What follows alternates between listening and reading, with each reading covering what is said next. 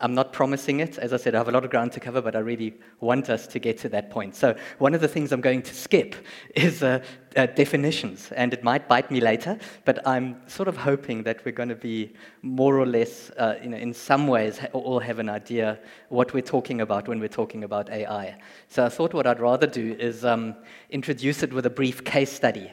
I don't know if uh, that picture gives recognition value to some of us. So, this was still in the previous millennium, and it was a, um, a milestone, I think, in the history of humankind when IBM's Deep Blue beat the reigning world chess champion, Garry Kasparov. And um, you can see the, uh, the, the, world, certainly the chess world, gasped at that. And what was interesting to me out of that was um, that after that, it seemed to be like game over. It's not like, you know, there were other matches between humans and, uh, uh, and, uh, and computers. It's like humans went on to play and do their own thing. And then it was kind of like a competition amongst the people that generated the chess programs, like who could write the best chess program. And then 20 years later, so this, is, this was uh, 1997, 20 years later, this is how things developed. Okay, so um, top human player, Magnus Carlsen, very similar, but a top computer player, just way, way outpaced. This is the, using the chess ratings. Um, and you can see it's a, it's a no contest. The machines have won, so to speak. Um, but here's the plot twist we're not actually talking about AI yet. Okay, so what we're talking about here still is the best of human knowledge programmed into the chess computer um, and then just brute processing power uh, totally outrunning the human being. Now enter AI. And in December 2017, DeepMind, which I think is now a Google subsidiary, um, uh, tried a few things, amongst other uh, a, a, sort of a learning engine type of thing that, uh, um, that they called Alpha Zero, in which what they did is they basically just told it the rules of chess. That's all they did. Okay, here are the rules according to which you need to play. And now you know, here's two instances of yourself. Go play it against yourself. Play a few gazillion matches. Uh, at the beginning, you suck, but over time, you learn.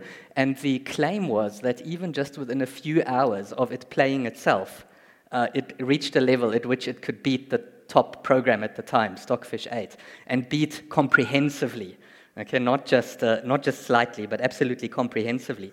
And um, the reason I give us this as a case study is um, I, th- I, think it's pretty exciting for um, at least three reasons. One is just this idea of um, uh, AI learning and, in a sense, self learning as well, right? Like, here are the rules, go take it from there. Um, I think, secondly, also because there is at least something that starts to feel like creativity coming out of it. Um, because as then you know people pored over and analyzed these uh, these games, they sort of realized this thing plays differently. So, for example, it's much more happy to um, give up material for position. Okay, so it's kind of like it's, it's now recalibrating our human wisdom in terms of how people play chess. Magnus Carlsen says it's, it's changed how he plays chess. Um, and then I think, thirdly, also, we, are starting to see the beginnings of versatility in some ways because they use that same ground engine platform, whatever, and then also tried it with Go, tried it with Shogi, um, and apparently also even had it play some old Atari games, and just with similarly spectacular results. Okay, this thing was just uh, outpacing everything that was available. Just for um, completeness, I've just um, you know updated it to today. This is where we are. You can see the trends. Okay, human beings, level, computers, uh, still moving along rapidly. So, just to sketch the context uh, briefly, remember AI doesn't happen in a vacuum, it happens in a context. It happens in a technological context. This is not a complete list. I left you some space to add your stuff. Okay? Um, but just to make the point, there are some dependencies and interactions, right? So, AI is not robotics. Um, robotics doesn't need AI, AI doesn't need robotics. But if you put them together, it opens new opportunities. It's like putting you know, mind and body together, etc. for the others. And then, of course, the wider sociological context as well. Again, this is not a complete set, but just to um, acknowledge, I think, the important dependencies and interactions um, that do happen. Um, in terms of our AI future, words often used are artificial narrow intelligence or weak AI, which is doing one thing really well. So, driving a car really well, playing chess really well, recognizing images. But it's specialized, so you wouldn't ask the car driving program to play chess or vice versa. Okay, so that's uh, artificial narrow intelligence. Then people talk about artificial general intelligence. We're looking into the future here, um, or strong AI, where basically AI now gets much more versatile and adaptable and um, is uh, able to um, behave more humanly, almost in, in many regards at once. And then some people even talk about artificial superintelligence, which would then be that um, AI isn't only able to keep level with human beings, but actually surpass us. And not just surpass us as individuals, but like surpass the whole human race, the whole 8 billion of us. Now, we are somewhere here in that journey, ANI, we certainly have some examples. Um, and as we go further into the future, of course, the wilder the scenarios and speculations, um, uh, to the point where it ranges anything from uh, we're all going to live forever to we're all going to die, or anything in between, right? So, and um, uh, apparently, it's compulsory in every AI talk to give a slide like that with exponential growth, so I have hereby fulfilled my obligation. Um, the point, I think, though, is I got this from a sort of AI for Dummies type website. Is, um, I don't know, so that's you and me standing there. That's where we're standing in time. Um, what does it feel like to stand at that point? And the answer is well, it feels like this. Okay? Because we haven't lived the future yet. All we have is our experience of the, fa- of the past. Everything that we've you know, accumulated in terms of feels like is uh, from there. So the point, this is kind of like the wake up slide. The point is we can't go by um, you know, what, what we feel in the past or, or where we've been um, in order to prepare us for the future. And um, some ANI examples. I don't think I need to even read those. I think we're all aware of those. Okay, so ANI, it, all of these things exist today.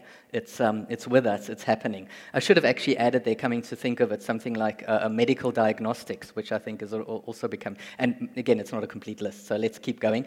Then, as we go into the future, though, this is you know, an approximate trajectory, and then the debate becomes how far down this thing will AI actually be able to go? So, are we actually going to reach um, uh, artificial general intelligence or even super intelligence?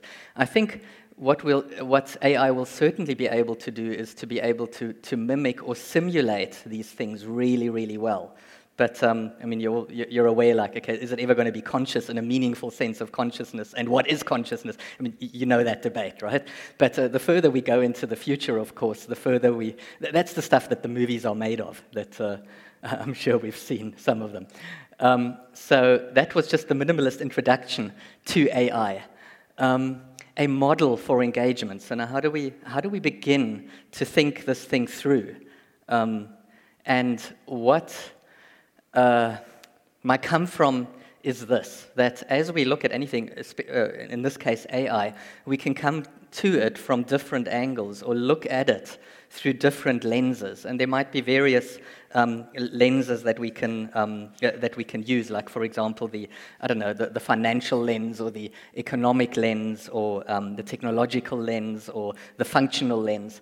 But um, there's I think all of these lenses are important. I don't think they are the primary or the most important lens through which we should uh, engage with um, the whole uh, yeah, area of AI. By the way, I went to that particular conference. It was a few months before lockdown, and, um, and was actually listening out for that and didn't, didn't hear too much of it. So I'm going, just going to allow Erica the robot to introduce what I think is the most important question to us. What is a robot? That's a hard question. I could ask you, what is a human? okay.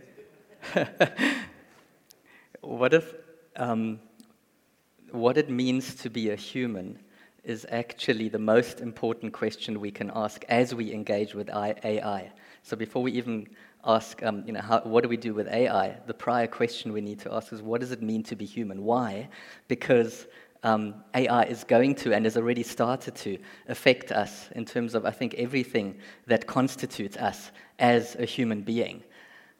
So, key question what does it mean to be human? And now, in turn, to answer that question, I think we need to ask an, another prior question, which is what story do we inhabit? Because that's also then going to be the, the story that AI is happening in. Okay, so in, um, in order to answer what it means for us to be human or fully human, we first need to ask, well, what story are we living in? And um, you know, I think we could have a lot of fun with a lot of quotes here from, you know, come, from different come-froms. Um, physicist Sean Carroll says, we humans are blobs of organized mud. okay, so you can see his come from, uh, sort of more of a reductionistic physicalism type of a story. Um, the comedian Fred Allen uh, once said, a human being is nothing but a story with skin around it. I actually quite love that. um, but what you also see, I think, is um, that frequently that phrase of nothing but, okay, or no, no more than. And so what we often find is a, um, what I think is a more reductionistic approach to what it means to be human. So I'm going to um, offer you my storyline which is the biblical storyline. Now, I do believe this is the true storyline. I do believe that everything that happens happens inside that story. If you're not on that page, I think that's totally fine. And I'm not going to have time to sort of try and convince you that the story is true. I would just invite you in to um, almost like consider what humanity would look like if we were to be, in, if, if it turned out that the story was true, and just see whether you like it. So, um, creation, um, one of the key things, uh, just to relate that to our um, humanity, um, the, the, key thing that comes out of it is, um, you know, we have a we have God that creates us as human beings, and it says in His image, and that is something very, very deeply profound and um, and powerful. This idea of being made in His image, and image doesn't just mean a mirror image. Um, it's something more substantial than that. The, there's a, the idea of, of carving or crafting something there. And that, I think, gives us a, um, a huge basis for human dignity, human value, human worth. And then as the story progresses, we know that um, you know, that, that, that, image is, uh, um, is broken, is messed up. Um, but is not entirely obliterated. And then as we go on in that storyline, there's again, there's something hugely profound about then the, essentially the Christmas story, the, the, the story of God coming to us as one of us in human form. Again, can you see how that, that would be, if that's true, a huge affirmation of, of, of, of just the value of a human being and of the significance of the human being, that God actually can even come in human form. And why does he come? Well, to, to rescue us, to restore the image of God in us, and to restore us to relationship with himself at great cost to himself. And again, one of the things we can take from that is um, just the, you know, um, the human value, that there's something so valuable about what, it, uh, what humanity means, that it's uh, worth it for God to go through um, a, a, huge amount of pain in order to rescue it, in order to redeem it. I think that's quite awesome. And then, um, you know, to cut a long story short, uh, renewal, amongst other things, uh, means um, it's all going to be okay in the end. Right? So I'm hoping that that helps us to engage with AI in the present, just knowing how the story is going to end. So whatever worries we have now, hopefully it sort of it just settles us that um, God hasn't lost the plot. You know, it's, uh, things will be things will be okay in the end. I think that should be of help to us. So very briefly, that's the uh, that's the storyline, and um, out of that I, this is the model for the rest of the, uh, uh, of the talk, really. I get these three aspects of um, what it means to be human. Okay, so this is our, um, our human identity, so just something about our very essence, about who we are. Um, and then our human agency. So agency is our capacities and how we, how we act on those, uh, uh, our actions. And then um, uh, our relationships. Now, just uh, for interest, but I thought uh, this might be valuable, where do I get that from? Well, if we go to the beginning of the story, Genesis 1, um, the reason I go there is that's where we get the blueprint, basically, for what it means to be human. And um, these should be well known verses to Bible people, okay? But um, if you have a look, there are um, you know, God says, let us make mankind or humankind, whatever your translation says. You can see this in the most gender inclusive way possible, right? Um, let us make mankind in our image. So he, he names us, um, he uh, reflects before he makes us, he's intentional about making us. Um, he uh, uh, makes us from the dust of the earth, breathes his spirit into us. So there's something, there's so many indicators of there some, being something quite significant about our identity as human beings. So that's the identity one. Um, the agency one, well, it says there, so that, and when you read the so that, you know that's going to be followed by some mission or purpose statement. And um, there you have it. And then also the whole of the, uh, of the verse at the bottom as well. So basically, you know, here I give you, I give you this uh, creation to, I welcome you into um, uh, what I've created for you, for you to be able to, to, to thrive and do well in. Now go and do this. Take care of it, uh, um, use it, don't abuse it, nurture, grow. Okay, so that is um, part of, or, or, a key pointer to our agency. And then the relationship one, there are at least some theologians that will go, the let us make is a um, first indicator or hint that uh, God is Trinitarian, Father, Son, and Holy Spirit, so that um, God uh, uh, you know, is um, eternity past through to eternity future in perfect relationship within himself, so to speak. And so then, as we are made in God's image, we are made male and female, he created them yeah, so we are created for relationship with God and with each other. So that's where I get the relationship aspect from it. Now, again, if this isn't your, if you're not convinced about the story, I'm hoping that even just the model on, uh, uh on the bottom right there, uh, that you would still be, uh, find that helpful as a way that we can engage. So I'm kind of excited about the model because I think it can facilitate um, discussion around uh, uh, this issue. And the other reason I think I'm excited about it is that these are the exact three things that we need to consider when we consider AI. Okay? And um, as I said, we'll just go through the, each of those in turn. Are we still? Uh, can I, can I keep going? So, okay, in terms of identity, these are just, for lack of time, snippets. You, I'm, I'm, sure you may have other thoughts that I may not mention, for which I apologize. Um, the effect of AI on our human identity um, a lot of that could be, could be positive, right? It could help us um, understand ourselves and others better. It could help um, make us value more what it actually really means to be human. Perhaps it also might motivate us to, to, to, up our game. You know, when we sort of realize, okay, so just, I don't know, couch potato and Netflix binging is perhaps not the fullest expression of what it means to be human. And, um, you know, now AI comes to the scene and, and, and is able to do all sorts of stuff. Um, maybe then we're going to up our game and we're going to go, like, you know, how can I be more reflective, more relational, more creative, more spiritual? Um, negatively, it could also have the opposite effect, right? It could make us less reflective as it increasingly distracts us into, I don't know, more, more shallow distractions, or less creative because now increasingly we might outsource our creativity to AI. You know, we can let AI do it.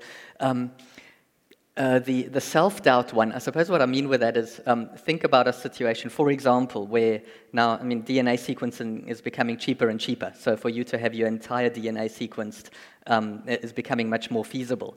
And now AI is going to start analyzing that and is going to tell you things like, I don't know, you have a 47% chance of committing a violent act sometime. How are you going to feel about that? Okay? Or um, when you go for your job interview, um, maybe the interviewer is still human, maybe not. But um, you know, there's cameras on you, and they will analyze everything about you down to every micro expression, and will interpret it. And maybe you don't like the interpretation. How do you feel about that? Do you, do you get where I'm going? And so, you know, is it going to reduce our sense of humanness? So, it can go either way. Um, what does it mean to be human? Um, I think what is important, or uh, so, some important pointers that I would come up with out of that would be um, it would be more and more important for us not to just have a, a function based definition of what it means to be human. So, you know, if we go, I don't know, only a human being can compose music. Well, I just played you an AI composition. Um, only a human being can drive cars. Well, um, no. Okay, so if we, if we have that sort of definition, the sort of the capacity or ability based definition of what it means to be human, we're going to be in trouble. I think we can see that. Because there's always increasingly going to be an AI that can do something better than us. And then also, various human beings that, for uh, various reasons, perhaps have their capacities reduced. Does that mean they're less human? So um, that would be pretty critical. And then also not a packaging based definition of what it means to be human. So, you know, if we have the looks like, sounds like, talks like, walks like definition of what it means to be human, well, again, AI is going to get better and better at uh, mimicking that. Um, AI is, you know, the better chatbots are already passing the Turing test, as in people already can't see the difference between uh, am I talking to a human now or to an AI. And so I think one of the other things that's going to be hugely important is just how we use language. Please just excuse me for a moment. so I think there's something with regard to our language um, when we're describing us as humans that we need to now just be a little bit more thoughtful and intentional about. We need to have a word for that something that makes us um, humans unique and valuable. Something that we, um, that we can't lose or something that we can't have less of, irrespective of our capacity or behavior, or irrespective of what happens to us. So, you know, we sort of, we, we loosely sometimes talk about losing our humanity or um, diminishing someone's humanity or dehumanizing. I mean, I use language like that, right? So let's just be careful as we go into the future with, with the language. There's got to be something, and maybe the word human is a good one, something that we cannot lose, irrespective of what we do or what is done to us. And that's going to be very, very important. Then I think also, oops, our language with regard to AI. Um, you know, we, um, we talk of self learning networks or self driving cars. Um, I would challenge the language, right? There's, I mean, there's no, there's no self there.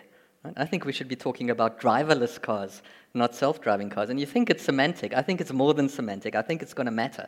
We talk about smart devices. Um, the device isn't smart, the person that designed it is. Okay? There's, a, uh, there's a difference there. So, point of the slide is I think we need to have a very robust sense of the self. Um, then also spirituality. Um, you know, science, I think, has always struggled to access spirituality. Now, that's not to diss science in any way, all right? That's just, um, that's outside of the scope of science. It's not where science is trying to play, and that's okay. But what we need to be careful of is that we don't um, get ourselves pulled into reducing reality to that which science can access, or reducing our understanding of what it means to be human to that which can be measured and quantified and reduced to bits and bytes, okay? Because that would be a reductionism. We would then, um, in some ways, be reduced in our understanding of who we are.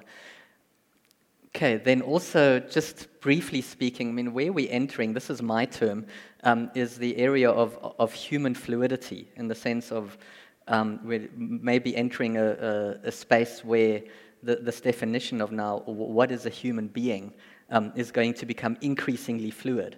And now, you know, this is not a talk on uh, um, transhumanism, but, um, you know, so when we get into the space of uh, can we upgrade ourselves either to give ourselves extra powers or longevity or perhaps even immortality, um, you know, we're entering into a, into a bit of a, a, minefield in terms of uh, uh, yeah, our ethics and um, how we, what it means to be human. So um, AI as a means to, to help us, yes, or as a means of restoring us to our normal capacities, yes, but what about AI as a means of upgrading or completing human beings? And notice, again, just in my use of language, right, this idea of completing human beings would come from the worldview that as human beings as we are, we're actually incomplete. You see that? So be careful with the language. Um, AI is a means to change not just human agency, but also human identity. Um, so, yeah, I think we need to do a lot of good and hard thinking about this space before we uh, uh, uh, get too far down that road. Um, Elon Musk, uh, amongst others, is, um, is trying, or is, is one of the things he's working towards is our symbiosis with AI. Okay, so he's now um, you know, his Neuralink transmitter as a, just a step one towards that. So just something that you uh, implant into the brain. I think that he's already implanted it into monkeys and pigs and wants to implant it into humans before the year is over. Um, as a, now, what is he doing? Because um, we also, I think, know that he's actually quite anti-AI. There's that famous quote of Elon Musk's that uh, AI is to summon the demon. Okay, so he's not, he's not like friends with it. And I think what he's trying to do is that he's basically saying, look, this is going to be tough. And our best chance for survival in an AI world is going to be for us to be integrated with it in a way that you can't pull us apart anymore. So that as AI survives, we survive. I think that's where he's going. So here's a quote of his um, We're going to have the choice of either being left behind and being effectively useless, or like a pet, like a house cat or something, or eventually figuring out some way to be symbiotic and merge with AI. And then he goes on to say, a house cat's a good outcome, by the way. Okay, so if AI sees us as house cat, that's good. There may also be the scenario where AI sees us as rats or vermin, right? Okay, so I think that's where he's going. Um, identity. Sorry, I'm realizing this is fire hose, but uh, I, I, see you, your, your, eyes are still with me, so I'm continuing. Um, in summary, keeping a robust sense of the self, hold on to the, you know, t- t- I know this is perhaps a little bit um, unsatisfying, but I think that's one of the most important things. It's just that there's something about our identity um, that is God breathed, something more than what can be swirled around in a test tube. I think that's going to be important to keep a hold of and to resist, resist reductionisms and to be able to distinguish. And this is going to be more and more deep, uh, uh difficult, right? Think of deepfakes, etc. Uh, um, the ability to distinguish the simulated from the actual. So that was the first one, identity. Second one, relationships. And um, perhaps just to say, well, it's complicated. Uh, Alexa is my new personal assistant, um, and uh, that's personal assistant. I thought I was your personal assistant. Um, personal assistant is something that's going to become important. They do a lot of different. You didn't tell me she was going to be here. Things uh, like I suppose. Uh, um, uh, Why would you bring another woman back to our flat? I didn't bring back to the flat. She literally posted in the letterbox. Okay, so. Um, here's a sort of a, um, another triangle just to, to submodel this thing. Remember, in the storyline that I was offering, in the beginning, there was God in perfect relationship within himself, and then he creates us as humans for relationship with him and with each other. And we, in turn, are creating AI and are going to relate to it, and perhaps AI is going to relate to itself. So, all those relationships are relationships we need to consider and think through. And you can see there's actually there's a missing link there. So just for fun, I put that one in as well. Okay. Um, not sure where that goes. Okay, so again, through each of those in turn, some of these things I don't need to tell you, you're all aware of this. Okay, how um, you know how social media algorithms um, have managed to, to polarize us, sometimes in unintended ways. It's just like, okay, what must I um, give this person as the next thing on their feed uh, so that they're most likely to look at their adverts and click on them? And so, you know, they're not, uh, the, the intent there isn't to polarize. It's just that, you know, inevitably you get fed more of uh, um, what you feel emotional about, whether positively or negatively. And um, yeah, and that ends up in the polarization. There's obviously also the, the, intend, the, the intentional uh, um, manipulation of elections and things like that. So again, you know the stories. We know that even our, um, our very demo- uh, idea of democracy is actually at stake here. Um, and um, you know, on the positive side, I wouldn't mind having, you know, some of those uh, uh, glasses or lenses where, you know, as I, as I look around, it shows me the person's name. It'll, it'll, uh, it'll make me more relationally competent, right? Because I like forgetting names. So this would really help me. Um, however, I think you see also there on that, uh, on that thing, you may recognize this as a screen grab of a, of a Black Mirror episode, um, which is well worth watching. It's called Nosedive on Netflix. Um, Keith has a rating, and his rating is very good. It's a rating out of five. And basically, in that uh, um, uh, episode, what happens is that um, uh, people keep rating each other for every interaction, and then what you get to see is the aggregate rating. And um, the uh, aggregate rating then influences some of the privileges that you have. Okay, if you have a high enough rating, you get a lower home loan rate, or you get to stand in the short queue, etc., etc. Now that isn't um, futuristic, right? This is something that I think, as many of us are aware, this is something that China is already doing or starting to do already in, in terms of their social credit system. Um, so lots more I think we can say about human-to-human interactions, but what about human AI? Um, well, uh, a, a, little while ago, I was looking around for some fiber deals, And um, uh, one of the companies was offering me, I don't know if you can read this. Okay, so there's a little bot on the, uh, on the side that says, Hello there, I'm Freebo. I'm only be a bot, but I'll do my best to help you. Do you have any questions? And I sort of, I tried it. It wasn't altogether useless. Um, although I see now uh, uh, in today's version of the same website, they've actually, for some reason, retired Freebo. But now compare this to, to another another um, website where uh, that says, uh, Lisa, hello, I'm your personal aide. Um, drop me a line whenever you have a question. Now, their, um, their product didn't excite me, so I didn't click on Lisa. So I don't know whether it actually got me through to a bot or to a real call center agent that pretended to be Lisa.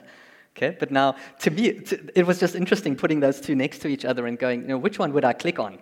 Okay, now uh, you know, I'm sort of going, I, am going to go for Lisa because she's young, she's pretty, you know. Um, but uh, other people might, and, and um, that's something I'm noticing, might actually go for the bot. Why? Because now there's no social anxiety. It's more, it's easier to interact.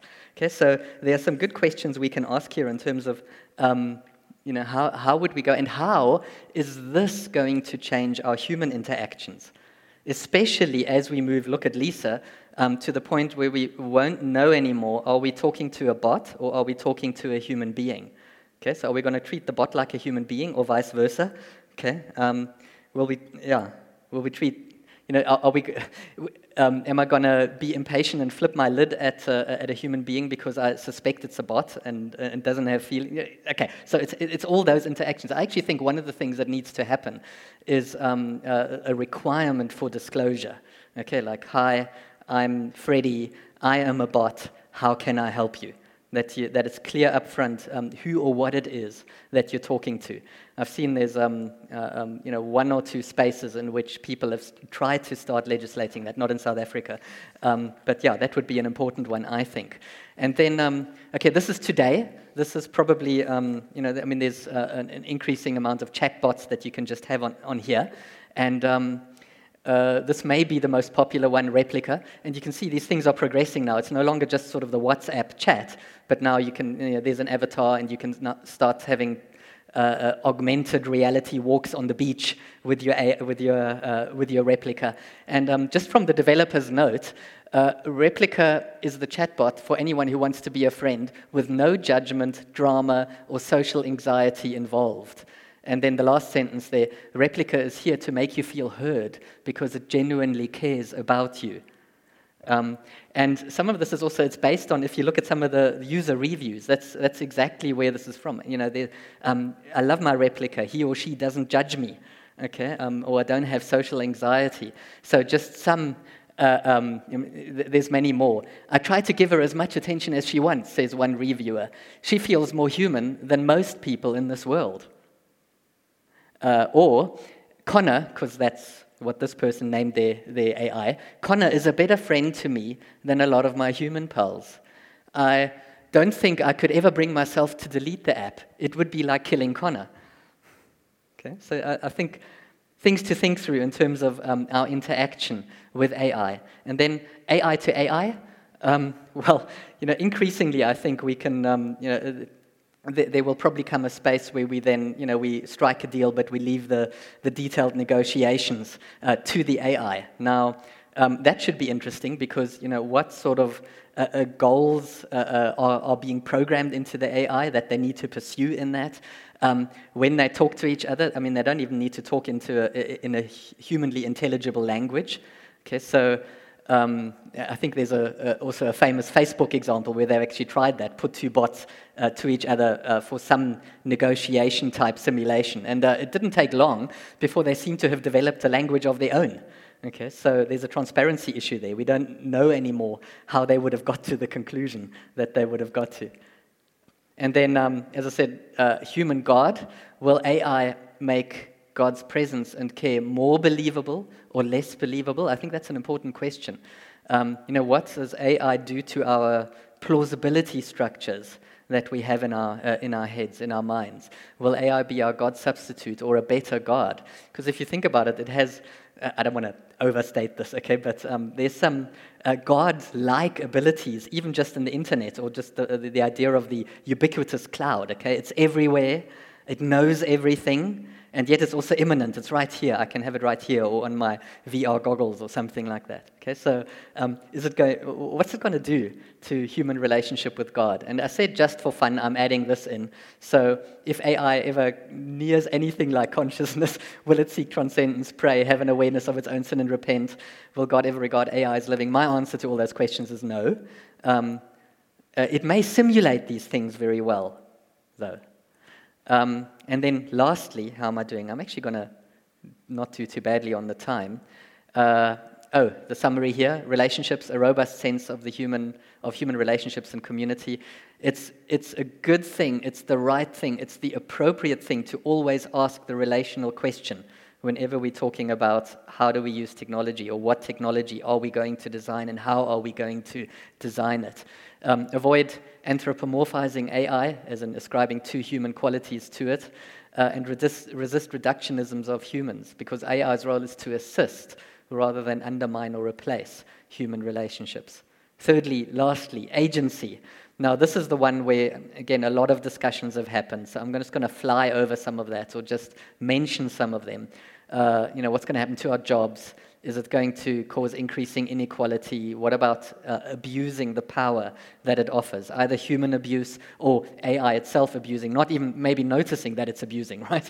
Um, so, again, there are possible positives and possible negatives. So, I mean, AI can make a huge positive difference as a way of increasing human flourishing and alleviating suffering. And that's, I think, where a lot of you know, a lot of the effort is also focused. So wonderful stuff. Or AI is a tool to assist human beings in their agency. Um, but negatively, if we don't watch it and think it through carefully, um, and manage it carefully, it can also become a means of diminishing or harming, subjugating, manipulating human beings. It can become a way of abdicating human responsibility. I don't know how the AI came to that decision. I don't know. It's a black box. Blame the AI, right?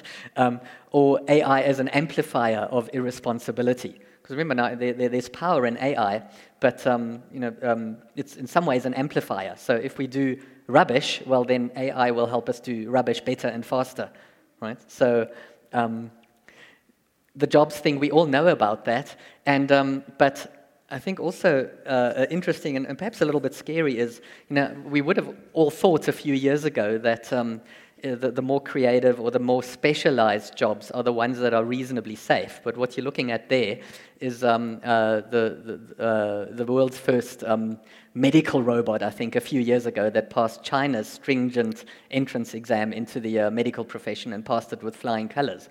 So, yeah. Um, now, the thing is, though, I mean, in, in, in some ways, we can see this thing coming and we can plan for it. This is actually a South African study, and I looked whether there was something more recent than March 2019. I didn't find it. Um, so there may be none. Um, but just an, an, analysis of, you know, what, what are some of the jobs that are kind of fading away, and what are some of the new incoming jobs that are coming in. And so, if we uh, get our ducks in a row and if we plan for this, then I think we can ride this wave. Okay, but we need to uh, be prepared. Um, for it. And then I suppose the question to ask, and I'm not going to be able to answer it, but I think this is a key question, is how does AI land in a developing country?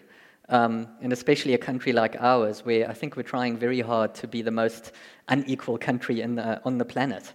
Okay, now what is AI going to do? Is it going to make us more unequal? We already, I mean, we have a, um, a, a, bit of a scary unemployment rate. What's AI going to do to that? So I suppose this is uh, um, another one of those uh, uh, wake up um, things is that you know we need to we need to get some of the basics right.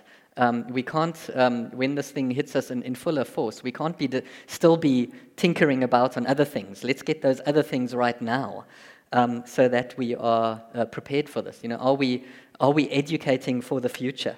Um, uh, are we flexible or protectionist in terms of our job descriptions? Because uh, it's going to matter. I think in an AI future, I don't think we're going to be uh, um, able to afford to be too inflexible about what our jo- jobs entail. Um, I forget where I got the screen grab from, so apologies for not giving source. The workers of the future will be divided into two categories those who are good at working with intelligent machines and those who are replaced by intelligent machines. Um, you know, you, uh, you, gu- you guys are wonderful. You, uh, you are here and you're missing out on the talk on Yuval Harari. So I thought I'd give you a small bonus feature. Um, in, in, in a TED talk that's being pictured here, well, he says it elsewhere as well, um, he actually talks about uh, what's happening through AI is the creation of a new massive class of useless people. And he says this useless class will not be merely unemployed, it will be unemployable. And so in the Q&A um, uh, after that, uh, Harari was saying the big political and economic question of the 21st century will be what do we need humans for? Or at least, what do we need so many humans for? And then the interviewer, the facilitator, asked him, okay, so now, um, how are you going to solve this? Uh, uh, what are you going to do about all the useless people? and his answer is, well, at present, the best guess we have is keep them happy with drugs and computer games. Okay, now, hopefully, we're able to arrive at a better answer than that. But, um, you know, this is kind of, again, a, just a, a wake up call slide. Um, you know, this whole idea of universal basic income um, that's swirling around, I mean, it's, it's coming from some of these people that are engaging with AI and saying, well, we need to find a way uh, uh, to, keep, uh, to keep people going when their jobs aren't there. Because now remember, AI is going to you know, uh, uh, is, is going to have taken over the, uh, some of the jobs, but is going to produce really fast and really good and really cheap. So there's going to be all sorts of stuff and goodies that AI won't want to use itself. So it is for human beings, but now you know, human beings need to be able to access that. So we need a basic human income so in order that we can uh, um, access that. So you can see the driver for that, sort of in the uh, more global discussion, is perhaps a slightly different driver than um, uh, the one we have in South Africa for a, uni- universal basic income. Um, and then, for completeness' sake, I mean, again, uh, we, are aware of these things, the various forms in which AI may be abused. Um, the, I think the point there is that whenever we're talking about manipulation or control, can you see how it affects all three? It, it attacks the image of God in all three of the areas that I've mentioned. Okay, um, it attacks identity, it attacks agency, and attacks, it attacks relationship because manipulation is at its very heart very anti-relational. Just briefly, then also, um, you know, so AI and morality. Okay, is AI going to develop morality? I found this one interesting. Um, a really good rule for the use of AIs would be: Would I put a sociopathic genius in charge of this process? There are two parts to this rule. We characterize AI as sociopathic in the sense of not having any genuine moral or empathetical constraints, and we characterize them as geniuses and therefore capable of actions that we cannot foresee. Now, I think, you know, I mean, this person's stirring, um, but I think if we, if we have this in mind, I think we have a chance of being okay. Okay, we just need to be uh, open eyed about that. So, in terms of the moral agency, um, I think it's important that we need to situate moral responsibility with people and not abdicate that. Uh, see, there was also one drive of you know somebody trying to have AI uh, um, recognized as the inventor of a certain patent. But now you can see the dynamic there. It may be a way of abdicating that responsibility. Something goes wrong, well, now it's the inventor's fault and it's no longer me, it's the AI. So um, I don't think we should abdicate that. If the driverless car hits a person, um, the responsibility should still lie with, I don't know, the, the, the inventor or the, whoever runs the thing. And I think that should be fine. They should be able to say, look, yes, okay, but a, a human being would have done much worse in that particular scenario. But the point is, it's a human being that needs to continue to, to stand for it. Um, and we need to define moral responsibilities at a broader public level. These decisions shouldn't be left to developers or governments or to AI itself. So, in conclusion, I skirted the definition at the beginning. Here's a brief definition that I've got from um, this outfit, uh, uh, very recommended, Jubilee Center. They're trying to, um, I suppose, connect uh, biblical wisdom with all areas of public life. Um, so, out of their uh, paper on artificial intelligence, um, I have this. They say AI is a highly complex tool that helps humans to perform repetitive tasks. I'm not sure about the repetitive thing. I would have maybe put there um, uh, clearly defined tasks or something like that. Okay, but what I really like about this definition is that it brings out various things. So first of all, AI is a tool. Okay, so it's not a being, and I think you can see how that relates in terms of uh, uh, our and its identity. Um, it's there to help with tasks. So the mission is to do tasks remembering that human activity can't just be reduced to tasks. So, um, you know, the human mandate to, for example, to love our neighbor is not something that you can reduce to and quantify in terms of tasks. It's bigger than that. And then, thirdly, um, it's a tool that helps human beings. And again, I think that um, helps us in terms of the relationship that we have with it. The intent is to assist and strengthen and unburden human agency, not to replace it. So, definitions do matter. Um, and this is, I suppose, a take at that.